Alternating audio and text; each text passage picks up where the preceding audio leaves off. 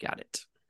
Welcome to Window Gazing Podcast, the podcast where two TikTokers um, try to stay on the same subject for one episode.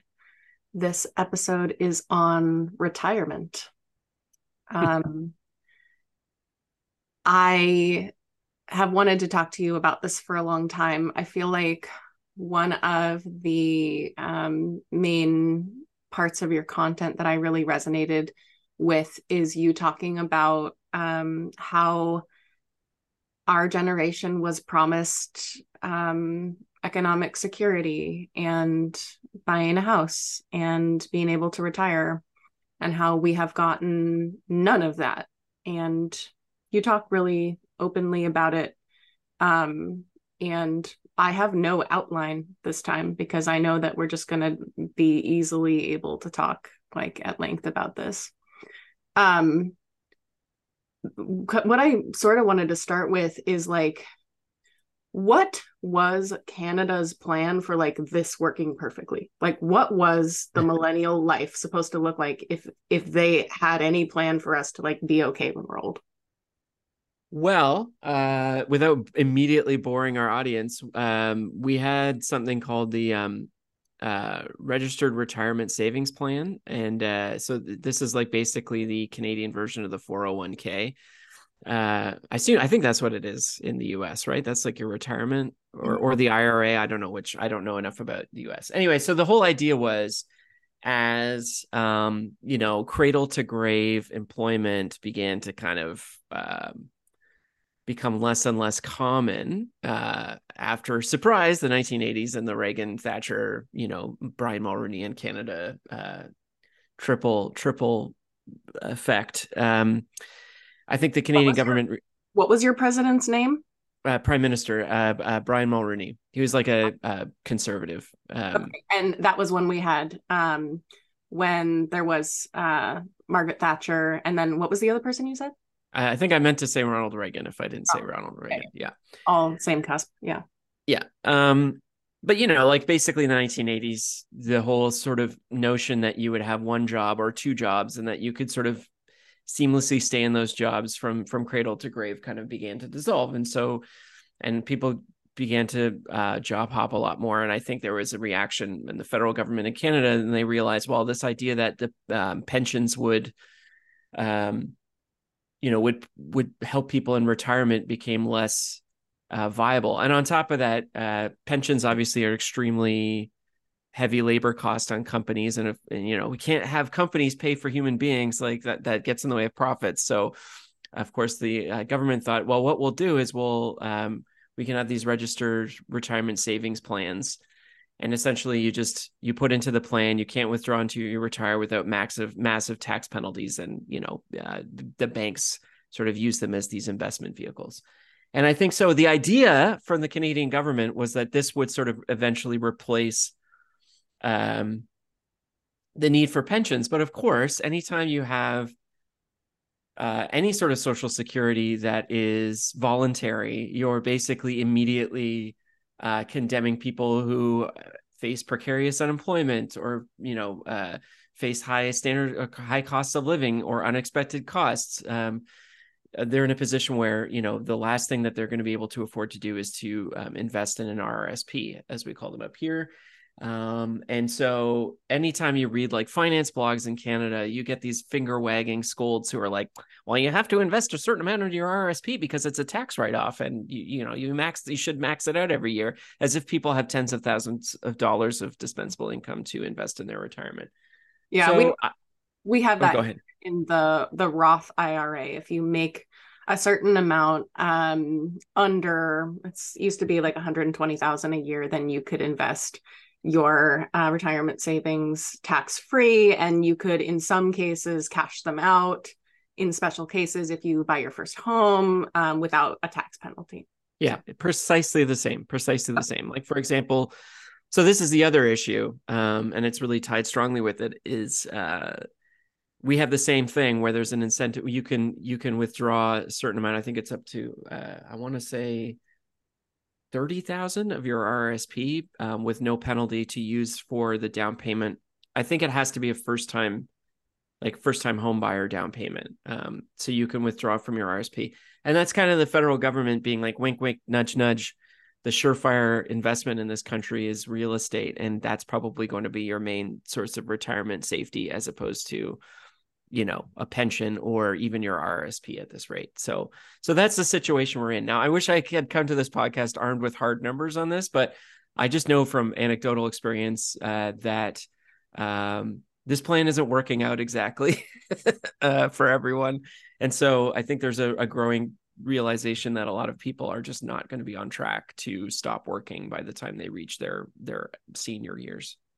Yeah. And um yeah, I was just curious like what you saw as the ideal situation because that's exactly that's exactly what's happening in the US, almost the exact same planning. Um and now what really happened um, or maybe what was meant to happen all along. The way that I see that switch over from pensions um, to Roth IRAs and 401ks is um, essentially, you know, in the late 1970s, 1980s, we have this fundamental switch over from um, a capitalism that is really working and productive and abundant to a capitalism that's not really working anymore. And so we need to switch over to some like quantitative easing slash um, banking se- sector growth slash just like quantitative funny business in all different ways to essentially harvest money that already exists out of the populace out of the there's no productivity being made. So there's all kinds of things that happen during this time pensions switching over to stock market investment being one of them where it's like okay um clearly we're not going to be able to grow at this rate forever. So we gotta like do some stuff that's like kind of weird and um uh, it's essentially a harvesting system of the um, the wealth that already exists. And I think today we can really see it of just like, wow, since the 1980s, I think wages haven't even gone up. We're just in- expanding credit every year. How long can we just expand credit and expand credit? Um, and uh, one of my um, favorite uh, writers wonder if I would like his writing now. I haven't re- read one of his books in a few years, but um, he was a hedge fund manager for a short period of time, and he he said the stock market is a tax on the middle class. Um, it is. hey everybody buy into this idea um, and invest your money here um, so that the rich can make out like bandits. That's essentially the way that I see that now. Um, I also I only talk to millennials who um, have not had good success with this. So I don't know if you know any millennials who are like, I've got two hundred thousand dollars in my retirement account. I'm doing great. I I own a house. Yeah, I do. I do because you know, uh, living in Toronto, you know, I think a lot of Americans don't realize it's the fourth largest city in North America and it's also one of the the wealthiest. So if you grow up in Toronto, chances are you know people who are doing very well, right? And I think the median it's either the average or the median income in that city is now like I think it's over a hundred thousand dollars in the downtown core. So like there's a lot of wealthy people there, and and this is the whole thing with retirement. Like voluntary retirement works if you have a living wage, right? Like if you have enough money that you can pay for housing comfortably, pay for the cost of food comfortably, pay for childcare comfortably, pay for healthcare comfortably, and then after all that, you you can have disposable income to invest in your own retirement. Then yes, you are doing well. But that's what all of these things are predicated on, and this is why. Um, you know, whenever I get in arguments about oh, dirty socialism versus uh, innovative, brilliant capitalism, it's like uh, capitalism you just end up paying for the same things that you would end up paying like you pay for it through taxes in socialism anyway. You just pay for them vastly more inefficiently right? So like the cost for a whole generation of people who can't afford to retire and have to keep working uh, you pay through that through um, you know more healthcare because these people are healthier they're under a greater greater amount of stress and precarity and so they're relying on the hospital system more and in Canada, that means we have a you know dwindling public healthcare system, so that puts even more pressure on it, and therefore more pressure on taxpayers to cover it. You know, there's all sorts of other uh, costs that go into that. Uh, it's a lot more difficult to care for people who are living in isolation um, and, and reliant on like piecemeal work to live. Um, so like the societal costs, if we don't pay for you know pay for people's retirement through the traditional means that we used to, uh, and in Canada we have like a Canada pension plan. Like the federal government is supposed to help us when we when we retire, and they do very very nominally, but the the ability for of that plan to, to meaningfully support people has, has, sort of dwindled over the years. So now it's just really a top up, right? It's the same um, our social security system that was put in place in the 1930s. Is that when yours was put in place too? I think it was a little later. I mean, again, I'm I'm not a I'm not a historian of Canada's uh, social safety net, but yes, that's my understanding. It was sort of part and parcel with the, uh, you know, and again, all of these policies we have to remember were driven not by the beneficence of the our collective federal governments, but was over fear of losing workers to radicalization, right? So this is something we need to keep in mind. Like, as much as you can hate leftists as a capitalist, but you really do owe them your thanks for many, great many things that we sort of take for, for granted. Um, but one of the things that we, well, sorry, go ahead. Well, you're starting to hit on something that I think is at the root of this issue that I think um, is like when I stand back, I go, okay, not every country is as affluent as the countries we're talking about. How do they deal with old people? There are old people everywhere. It turns out they have social safety nets in the form of families that are tight knit. And what we have seen um, in our part of the world is like, as it seems to me, as we became financially uh, more abundant, we became, our social ties became way weaker and we became isolated human beings and all of a sudden um, a lot of the glue between people had to do with money. And there was like this thing about individuality and um, you know a sign of adulthood was like moving out from your family on your own to have your own economic unit. And we were like okay um, we will pay for you in your old age by you. You will pay for you. Nobody will take care of you. You won't your family won't have to look after you um, and so I think as people are less able to have retirement, we'll see those social safety nets come back in.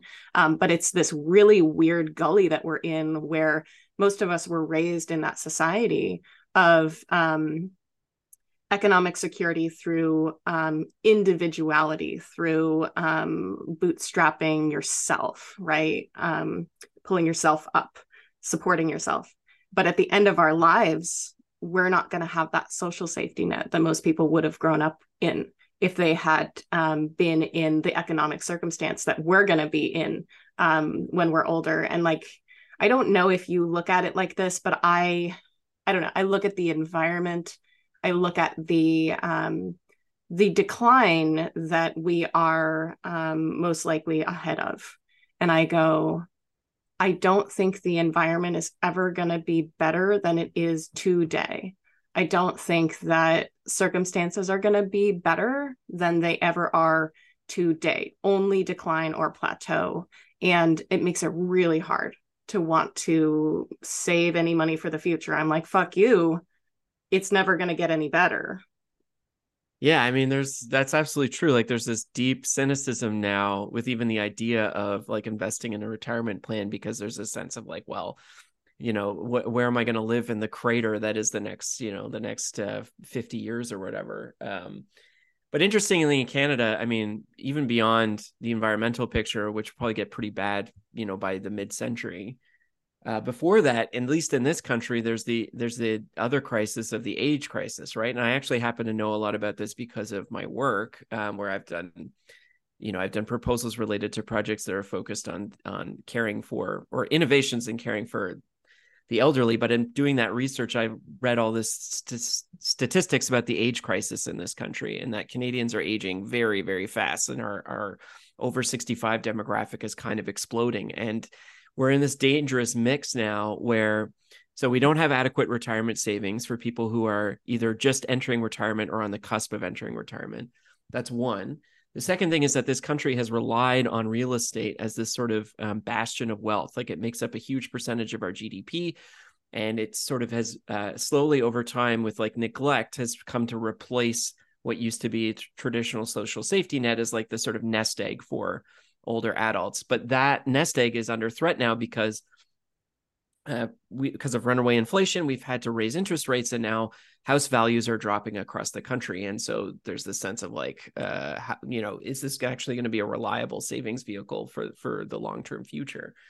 Um, and it's also like it's also hamstrung us to create the housing that we actually need in this country because people see their housing not as a place to live but as a commodity in which they need to rely on to t- take out home equity loans in order to pay for their retirements right mm-hmm. so it's this horrible mix of things and even in the short term like we don't have enough um, we, we're not even having enough children to replace the population that's aging. So we have an aging population, some of which have to rely on work, some of which will ha- have no choice but to not work, not because they have enough retirement, but simply because there's no other option. They their their bodies have fallen apart and they'll need to be cared for. Um, and that population is is growing much much faster than than than you know uh, children in this country and so we're in this mix of like it's it's sort of like look it's it could be a, a pretty nasty economic disaster and that's before all the environmental consequences become to come to the fore too. So yeah it's not looking very good you know? And uh, you've seen my content like i constantly talk about how we treat children as second class citizens but like the way we treat elderly people um, i think we're not supposed to say that anymore older canadians is the, the euphemism we use the way they treat them is sh- like shameful mm. shameful mm. shameful we do not want them in public spaces we do not want to cater to their interests Mm-hmm. Uh, we want them out of sight as quickly as possible without the adequate uh, investment in their care to ensure that their final years are as dignified as possible. Mm-hmm. Um, like we are way, way, way behind on ensuring like this generation of older Canadians is adequately cared for. Um, and so like, uh, and just nobody seems to care, you know? So, and and it's like yes i know all the jokes about boomers and you know they lived high on the hog at our our generation's expense. I agree to some degree with all of that stuff but it doesn't change the fact that like if elder generations are neglected and treated horribly and relied and don't have enough adequate res- like savings for retirement that affects everyone. That affects all of society and those costs are borne by everyone. Yeah, it's a really bad sign for your society when you can't take care of the ill, the ailing, the old. It's actually one of the first signs of um, like civilization in archaeology when they find people who have like broken legs that have healed. And so I kind of think that way is like, oh, we're devolving a little bit when people are left behind that could easily be taken care of with some planning. Um, I think it speaks to our economic value system that we are not nice to people who are not economically productive. And we tend to have a caste system of valuing people based on how much money they make. Um, it's been so interesting switching from being a marketing consultant where I just talk to business people. I have like a lot of cold calls and sales calls with people um, to working as a barista in the lobby of a hotel where a lot of business people are coming through and they treat me so differently. I'm the same person, um, and I'm treated so differently because of the position I'm in. And it's so uh, fascinating to see that before my very eyes. Um, like, interesting. If you had me on a business call, you'd be treating me very different. um, yeah as far as outlook for the future um like i write down value lists and i'm like should i rethink this? Like really should i think about saving for my retirement again? I was really focused on it in my 20s it was almost a game for me. I was very good at it. I used to write a financial planning blog. That's why i know so much about this stuff and it's it's why I feel confident in being very dark and ominous about it because I understand it pretty well. Um, and I've investigated it pretty thoroughly for myself. And kind of what I've come to is, um, yeah, man, I think that they have pulled the wool over our eyes as much as they could to get us to cooperate for their plan, which is basically to harvest more and more value out of the populace um, hoping that nobody would organize. And at least here in Portland, we're seeing a ton of union support, a ton of organizing happening. I don't know if that's happening in Canada too.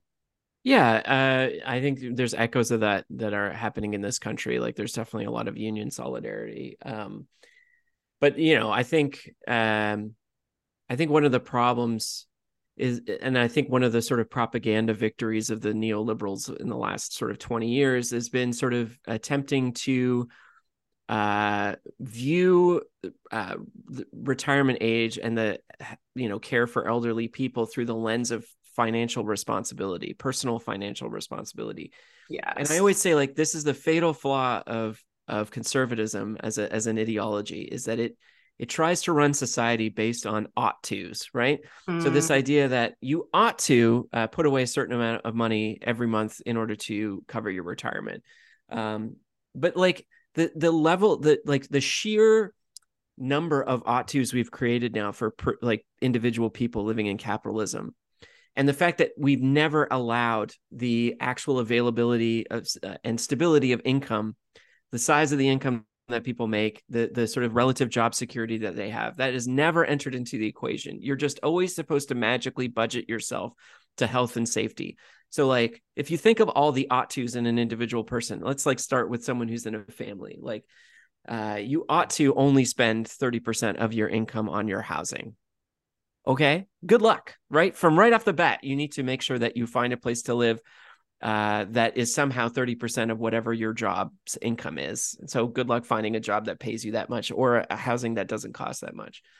Uh, you ought to be able to afford uh, children before you decide to have them. Uh, which of course now like like everyone's surprised like of course we have plummeting birth rates because people are actually taking that advice and realizing they will never be able to afford childcare for their children and, sh- and so will never have them right um, and then you ought to make sure that you don't spend more than a certain amount on groceries, despite the fact that we're suffering like uh, historical food inflation at the moment. And then you ought to make sure that, you know, I guess this is more of a US thing, but you, you know, you make sure that you're covered for insurance for health matters and that your your work properly covers your health insurance and you ought to stay healthy so that you don't get sick and have to go to hospital. They, right? Yeah, they got us on one extra one that you guys got we didn't it's, get. it's a really know. bad extra one. Yeah it's i've heard that it like a lot of you guys don't like it. I can't imagine like um like if i had diabetes um in canada would i be able to get insulin? Like would i be okay? Yeah you'd be okay. You would yeah, get here, insulin. Yeah. Insulin costs like so much. I don't have health insurance.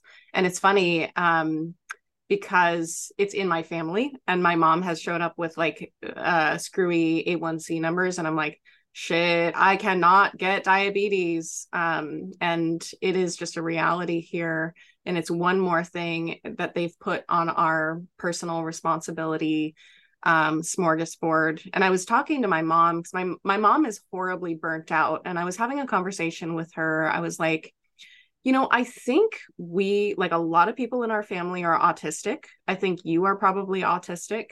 I think that you have suffered your entire life to burn yourself out to try to make enough money. You have never made enough money. Do you have you felt ever that you've had enough money, even in all the amazing jobs that you've had? And she was like, No, um, I really should start saving for my retirement. And I was like, No, it's not possible to save yeah. for your retirement. Aren't you angry? Like, why have you taken on this personal responsibility onto yourself? This is something that um, you are not capable of taking on, and you'll be guilty about it the rest of your life that you're not able to do it.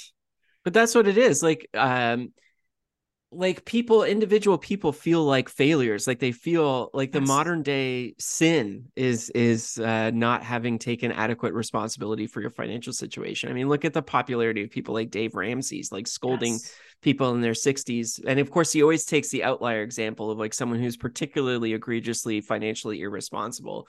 But the the the psychological effect on the listener is exactly the same. It's like you you become introspective you start to question decisions that you've made. You look at the last 40 years and you take it on yourself like i the only person i have to blame for my situation is me but this is like a terrible way to run a society right? Like it's kind of like it's kind of like blaming uh you know the where the direction of the wind blowing for the weather and getting really angry you know? It's just like it's very silly and so th- this has always been my argument for like socialist policies or at least democratic socialist policies as a norm because um as opposed to teach like treating society as a collection of individual moral agents who have all sort of either collectively or succeeded or failed to some degree it just treats society as sort of weather patterns that have some eh, eh, measure of predictability. Like predictably if you expect people to be personally responsible for investing in their roth iras or their rrsps a lot of them are just going to fail. And some are going to fail because they're irresponsible most of them are going to fail just because they have a ton a ton a ton of things they have to pay for and retirement is probably last on the list right psychologically that makes sense i'm i'm on the older side too i'm like 42 uh, even to me, like retirement feels abstract, you know, it feels like a sort of strange future state that I'll be in. And of course, most human beings would feel this way. So, this idea that people would be like, oh, of course I would save for retirement, it's just not realistic.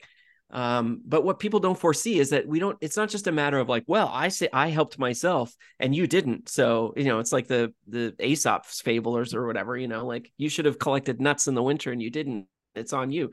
Yeah. In fact, what happens is we all collectively bore, like bear the costs of a generation of elderly people who cannot afford to care for themselves and must rely on work to yeah. keep going. You know, it's a it's to the degradation of society, um, both financially and morally, right? So, um, anyway, yeah, I, I so I think a big part of this sort sort of failure of retirement and our inability to get past talking about it is um is because sorry just one second here is because um, it's because we're still stuck in this mindset that uh, uh, retirement is is uh, is about you individually as a person making the decision, the active decision to sacrifice in order to uh, pay for their future retirement. And this is just a very very ineffective way of looking at it. Yeah, I I have no notes. I agree. My grandma is in that situation. She's actually 72. She's never had any retirement savings. Um, she has lived with her boyfriend for the last 20 years. Her boyfriend wouldn't marry her. Um, and we've always assumed just like, what are we going to do with grandma um, when she gets older? I guess she'll move in with my mom. And my mom was like, she drives me crazy. She can't move in. Um, and I think a lot of people are probably in that situation. And um, yeah, the baby boomers are aging um it's interesting most of my grandparents that were going to die um like sick deaths died in their 60s so i have um one grandpa who died but the rest of them are alive and they're like pretty fairly healthy um and i don't know i think the dream of every young person is just like I mean, I'm not going to live that long, you know, and everybody thinks that. And then they just live, you know, they don't take care of themselves and then they just live for a long time, but sick um I don't know what they're going to tell people um, when they can't pay for their health care. I like to think that um, what like what I feel sort of in my bones is that there is going to be another wave of socialism similar to how there was in the 1930s and that's why um, as the decline happens as older people die and we can finally have more voting power um, that's why I have a little bit of wonder at like maybe I'm incredibly short sighted to say there is only going to be decline. There is not going to be anything better after this economically, because I think people felt that way very much in the early 30s. Um, uh, you read the gra- the Grapes of Wrath, and he's he has this portrait of a tractor um, plowing over the dusty field and how it has you know taken all of the resources from the field and the people are paid to operate the tractor and there's no life in it anymore there's no life in anything um, and you know you have that portrait and then you have a time of great abundance after that you know in the 50s and 60s and so i wonder if like am i looking out at a dust bowl in the 1930s but actually there is another time of abundance that i don't understand or see um, that's also possible. Yeah, I mean, uh, it's interesting because you know the fight in the 1930s obviously you had you had yes you had the great depression aligning with this tremendous period of sort of man-made or man-encouraged drought in the in the in the dust bowl in the mid- midwest uh, and I think there was a sense that um, that there was still this fight, right? That that I think workers still identified as workers that they collectively understood what their struggle was. They collectively understood that someone else was making profit on their labor and that they weren't receiving you know they weren't receiving any sort of meaningful comp- compensation for that. And it was very stark right? Like there's a reason why like people in unions uh, were willing to fight and die like literally die in street battles with police officers in order to get their rights because uh, the alternative was like a life of literal misery and abject subjugation right? And, and so now we we seem to have this wool pulled over the eyes that people don't see themselves that way and that is a fantastic triumph of just story um by yeah. who i i don't know exactly who has constructed it whoever um would benefit from that power apparently the owners of production um but the um I don't know if it's it's from that book. It might be from East of Eden, but referring to people as um, seeing themselves as temporary, bro- temporarily broke millionaires. Um, temporarily embarrassed millionaires. I yes, temporarily yeah. embarrassed millionaires, and yeah. that is how people see them. How the workers see themselves now, and it's the rich class saying, "No, you're part of our class. You should vote with our interests because you are one of us." Yeah, like I think you know, we we've talked about this on this podcast before, but you know, I think the what what happened was you had obviously the the mobilization of World War II and this like tremendous patriotic moment in the history of the US and then these GIs coming home and then they were finding themselves able to have the dream of a normal job that probably required a high school education or at most an undergraduate degree uh, that paid a living wage that allowed them to afford a home and and you know afford university for their kids and this sort of wonderful sort of maybe 20 30 year period in the mid 20th century. Which turns out I, was an anomaly. Yeah it was a total anomaly. And obviously i think led to this sense of like in the 1980s that that uh that if we just like got rid of the shackles of government regulation and, and banking regulation, we could make even more money, right? Like it was just they got that taste of comfort and they wanted more, right? And so that led to the sort of degradation, like neoliberal, the last 40 years of neoliberal degradation that, that has sort of got us to this point now. And I agree with you. I think there's going to be some sort of, I think it's going to be messy because there's still, it's still there's, but I think, I think this is the mentality and this is why, just coming back to what we were talking about earlier, I think this is why people, uh, like in their 60s at the moment, maybe late 60s, early 70s, even, they still feel this like um, they refuse to accept that they had a raw deal because they know how good they had it. But they assume that that's the norm and they assume that what they get, went through to get their jobs, to pay for their housing, they assume that that's what everyone has to do with and that that society society hasn't changed or the amount that people are able to make hasn't changed or working conditions haven't changed.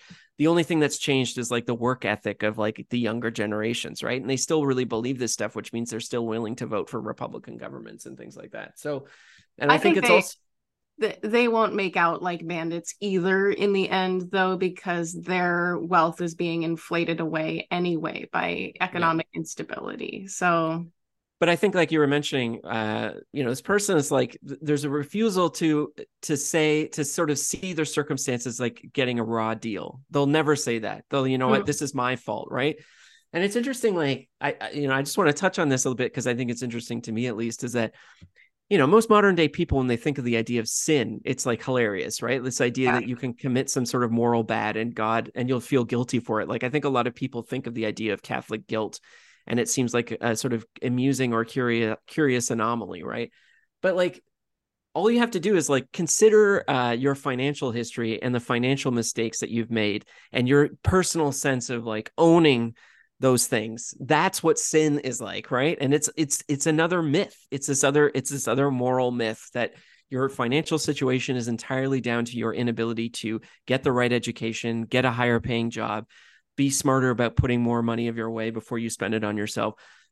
All this list of things that that the same propagandists w- will for years and years and years adamantly claim is the responsibility of individual people and not like just a, a, a sort of byproduct of a society in which workers generate wealth for a, an ownership class right? So um but again, boomers don't see it that way, and so they'll they'll never sort of see the collective element of the situation they're in, and they'll probably go to the grave waving the American flag and and being happy for their freedoms and free enterprise and capitalism, even though they're like having to work at a Wendy's until they're you know in their early 80s. You know what I mean? And you see this, you see this on these these like heroic segment segments on the nightly news of like the old lady who's like retiring at 92 and she's worked at like eh, you know uh, Burger King drive through. Yeah. yeah. Yeah. Yeah, I don't understand the um, total allegiance to an ideology. I'll never understand that, but I think you're right. I think they will go to the grave. Um, they were tremendously, um, I don't know if I want to say manipulated, but they were given definitely a different origin story than we have had. Um, there's a guy that talks about um, like community building and um, uh, he talks about like systems collapse and climate change and um, one of the things that he said is like um, it's going to be very hard to see uh, as like society sort of breaks down because it's a complex system but what it actually kind of looks like is when you stand back and you're like, wow, nothing has really gotten better for like 30 years. Yeah. Interesting. Every year model of car that they make is worse than the previous year model.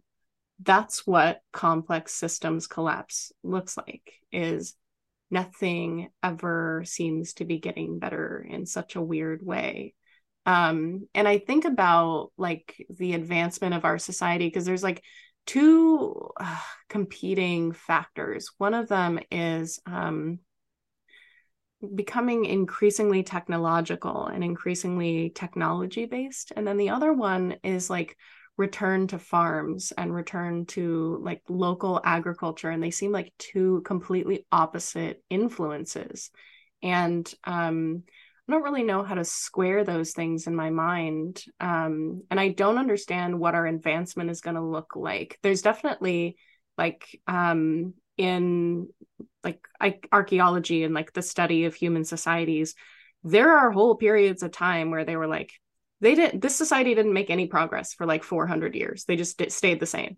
And i'm like interesting. I wonder if we're just going to stay the same but like shittier? Or if there's going to be like some massive collapse? I have no idea.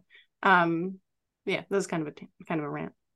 Well no i mean it's uh you know it's interesting like and i think again we've talked about this like the interesting development in the 20th century where there's like a very like the difference between the 1960s and the 1990s is vastly bigger culturally and technologically and otherwise between 1990 and today right? Like this is something you and i have talked about on this this podcast as well.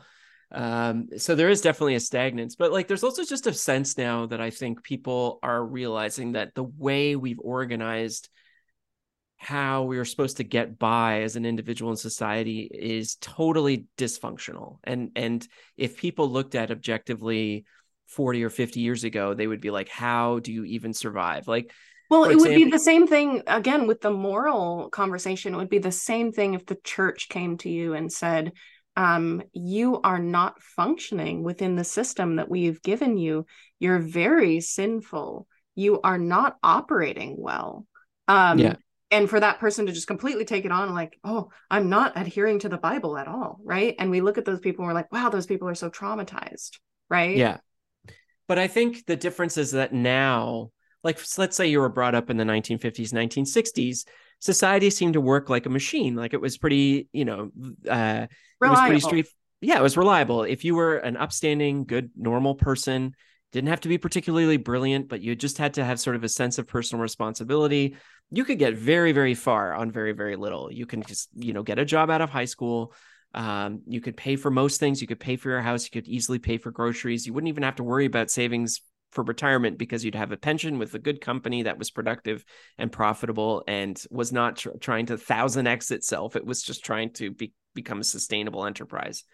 Uh, and now, like if you look at the environment, the employment environment in the U.S. in particular, uh, you know, it requires maximum specialization, uh, uh, hundreds of thousands of dollars in investments and loans in education, even to get a chance to get your resume through the door uh, a system in which we're relying on this like digital um, application system for jobs in which people are applying for 200 300 400 jobs and getting one reply back maybe an interview if they're lucky um, this sort of fringe economy of like gigs gig economy stuff of like you know uh, rating products online or doing copywriting on fiverr for a few pennies at a time or um, you know, uh, delivering Uber Eats or whatever, like this sort of fringe economy that is becoming more and more a mainstay of how people actually generate the most of their living income.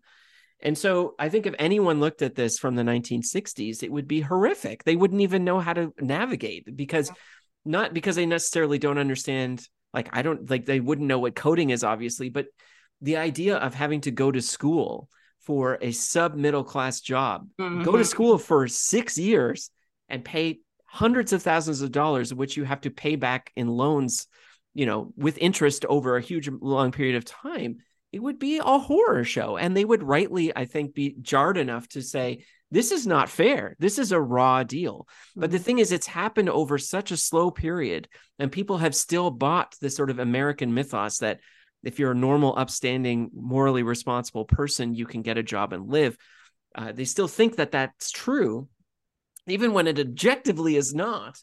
Do you think um, Canadians spiritually see themselves different than that um, ideology or that like statement that you just made?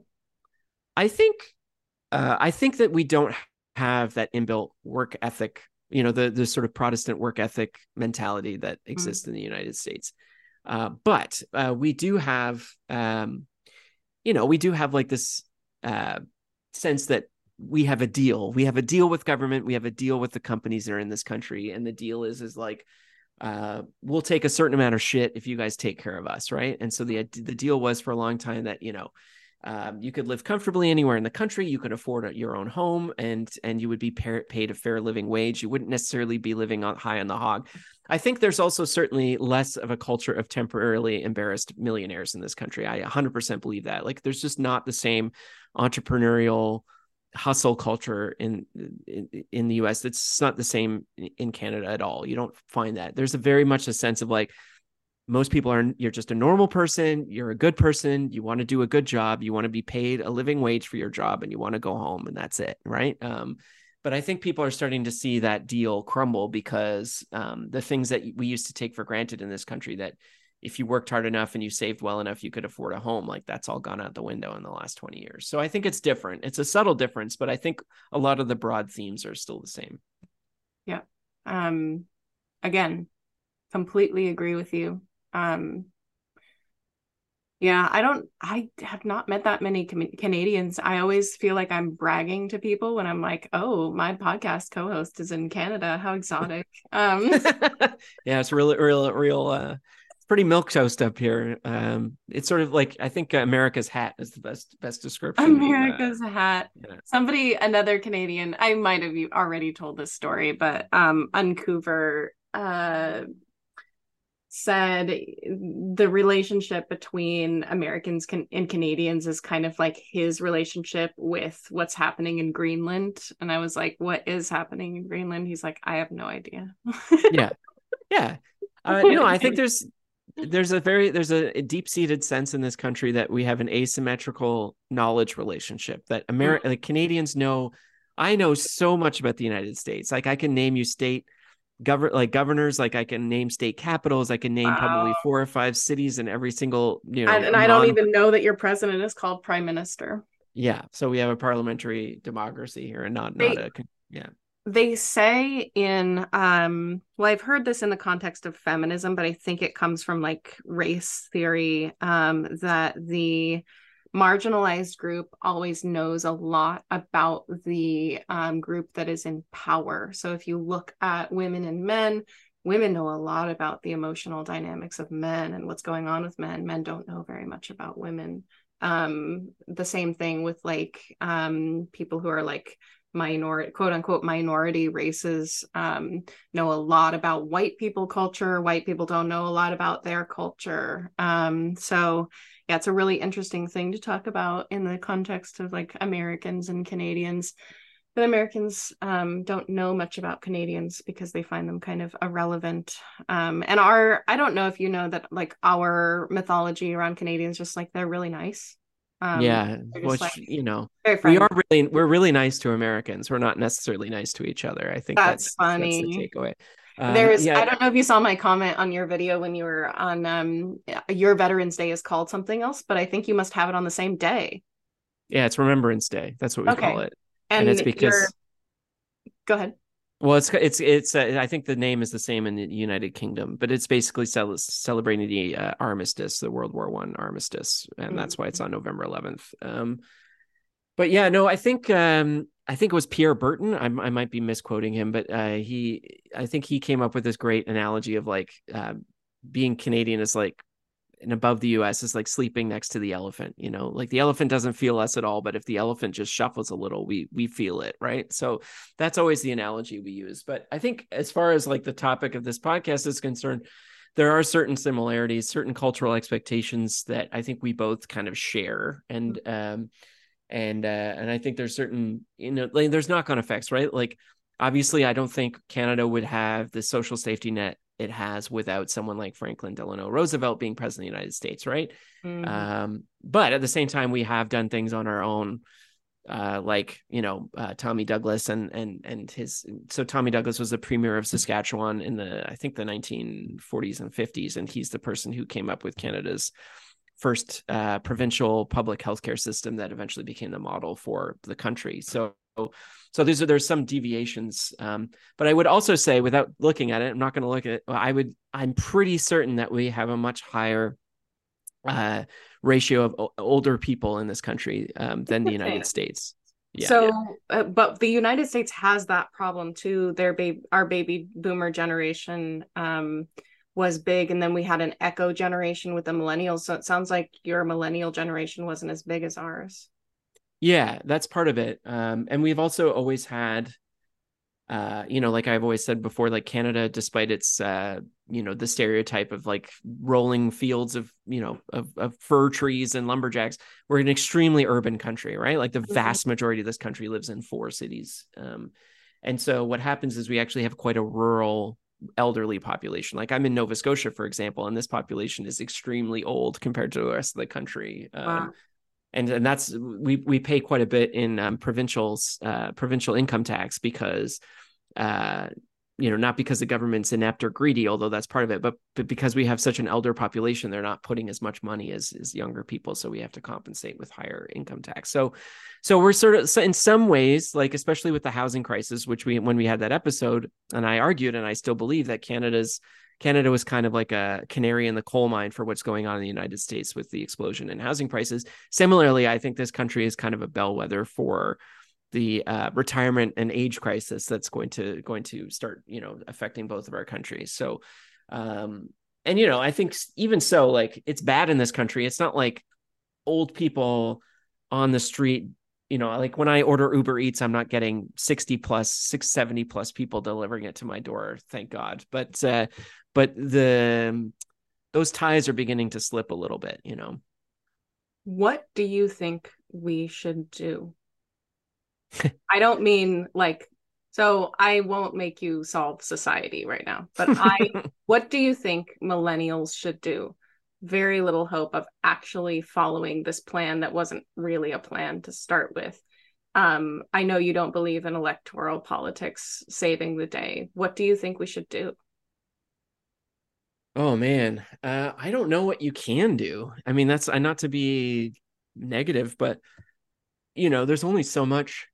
I mean, if you have the ability, like, uh, I think if you if you can't do it through electoral politics, anything you can do towards union organizing is super helpful because unions are kind of like the the sort of edifice upon which you can start to change the circumstances that we're in maybe not electorally so you might you know you might not still have something that's reasonably replacing RRSPs you might still have lack of pensions but like all of the good things in terms of like higher incomes uh, more benefits uh, pension plans in your company, all of that comes from union activism, right? Like I'm in a union and the things that my union has done on behalf of our uh, our workers is astonishing. You know, like we have we have we just got a cost of living increase to match inflation, which I think is like eight percent, which is wild to consider. Like a lot of companies, that's just anathema.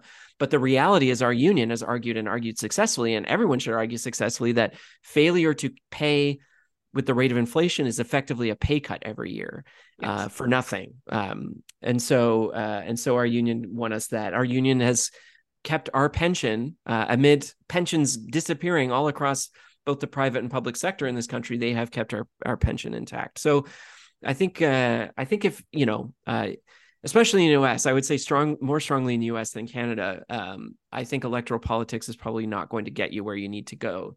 Uh, but but union organizing is a really really good start, and there's a lot you can do to research in, in that. And I would say that's probably your most effective means to to make real change.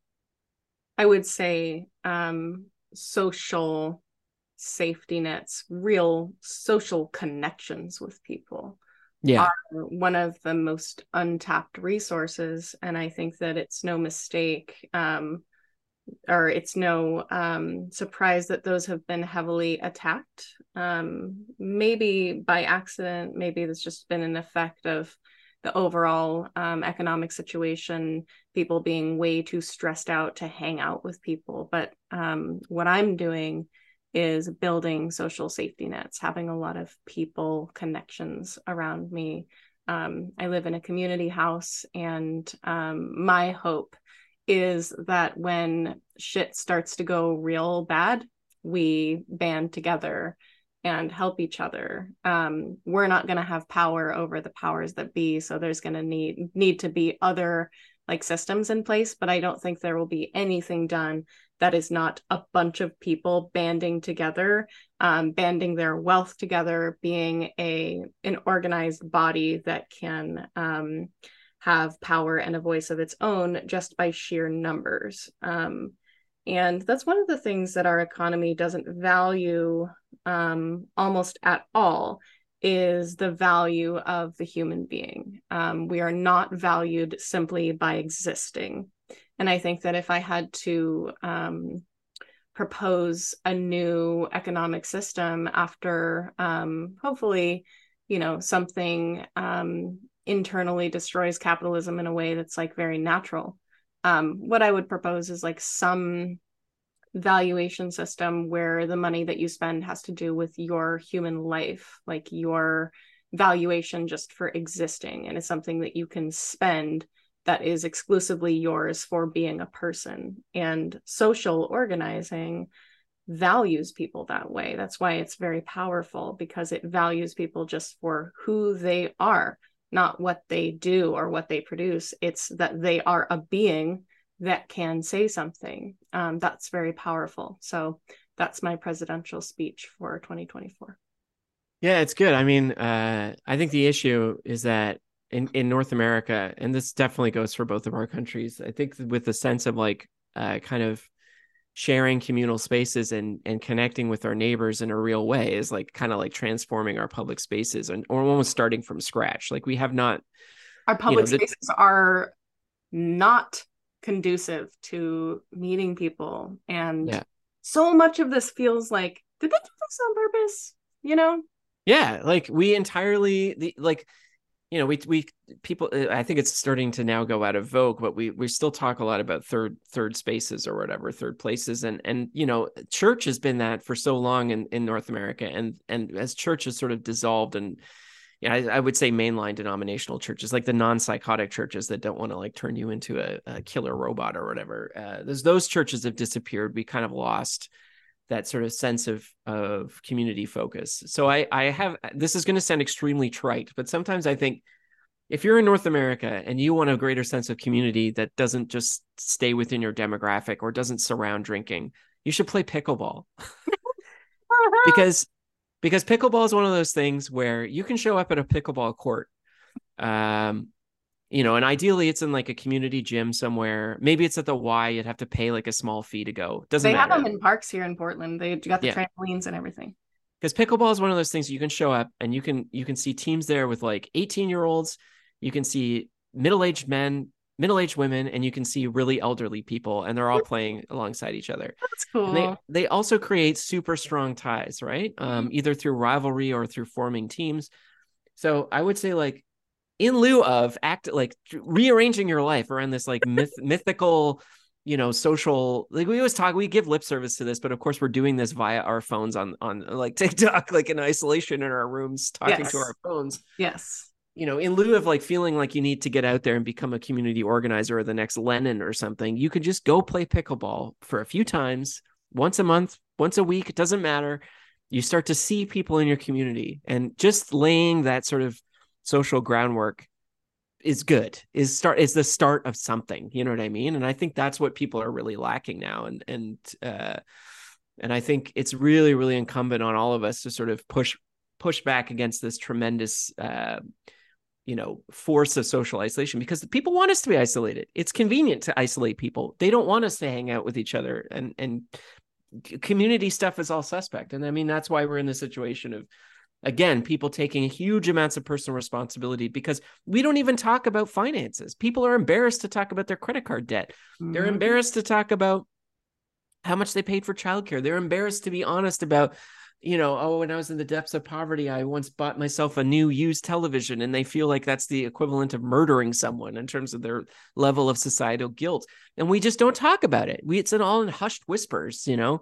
And I think if we could get out of that mindset as well, and we get out of this mindset of like taking like feeling the full brunt of social guilt for our inability to save for retirement um amidst a society that there's really it's impossible to make a living wage anymore then we can start to like get past this and start to figure out what we can do to protect each other you know Yeah. I don't know about you, but I'm investing in people and bath bombs.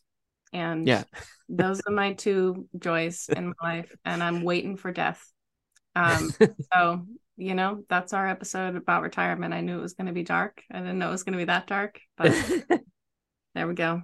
yeah well honestly um you know I I'm clinging i'm clinging i have a pension but i'm in a situation i'm in, I'm in a, a life or death battle with my employer at the moment but I'm I'm gonna funny. call you when I'm when you're older than me, and I'm gonna be like, still got that pension? You may need to take me in.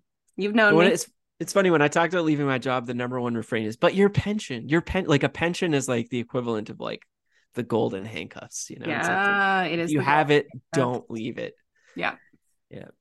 Well, that's good. I didn't know you had a pension, and it sounds like um the uproar with your work has settled down, which is good.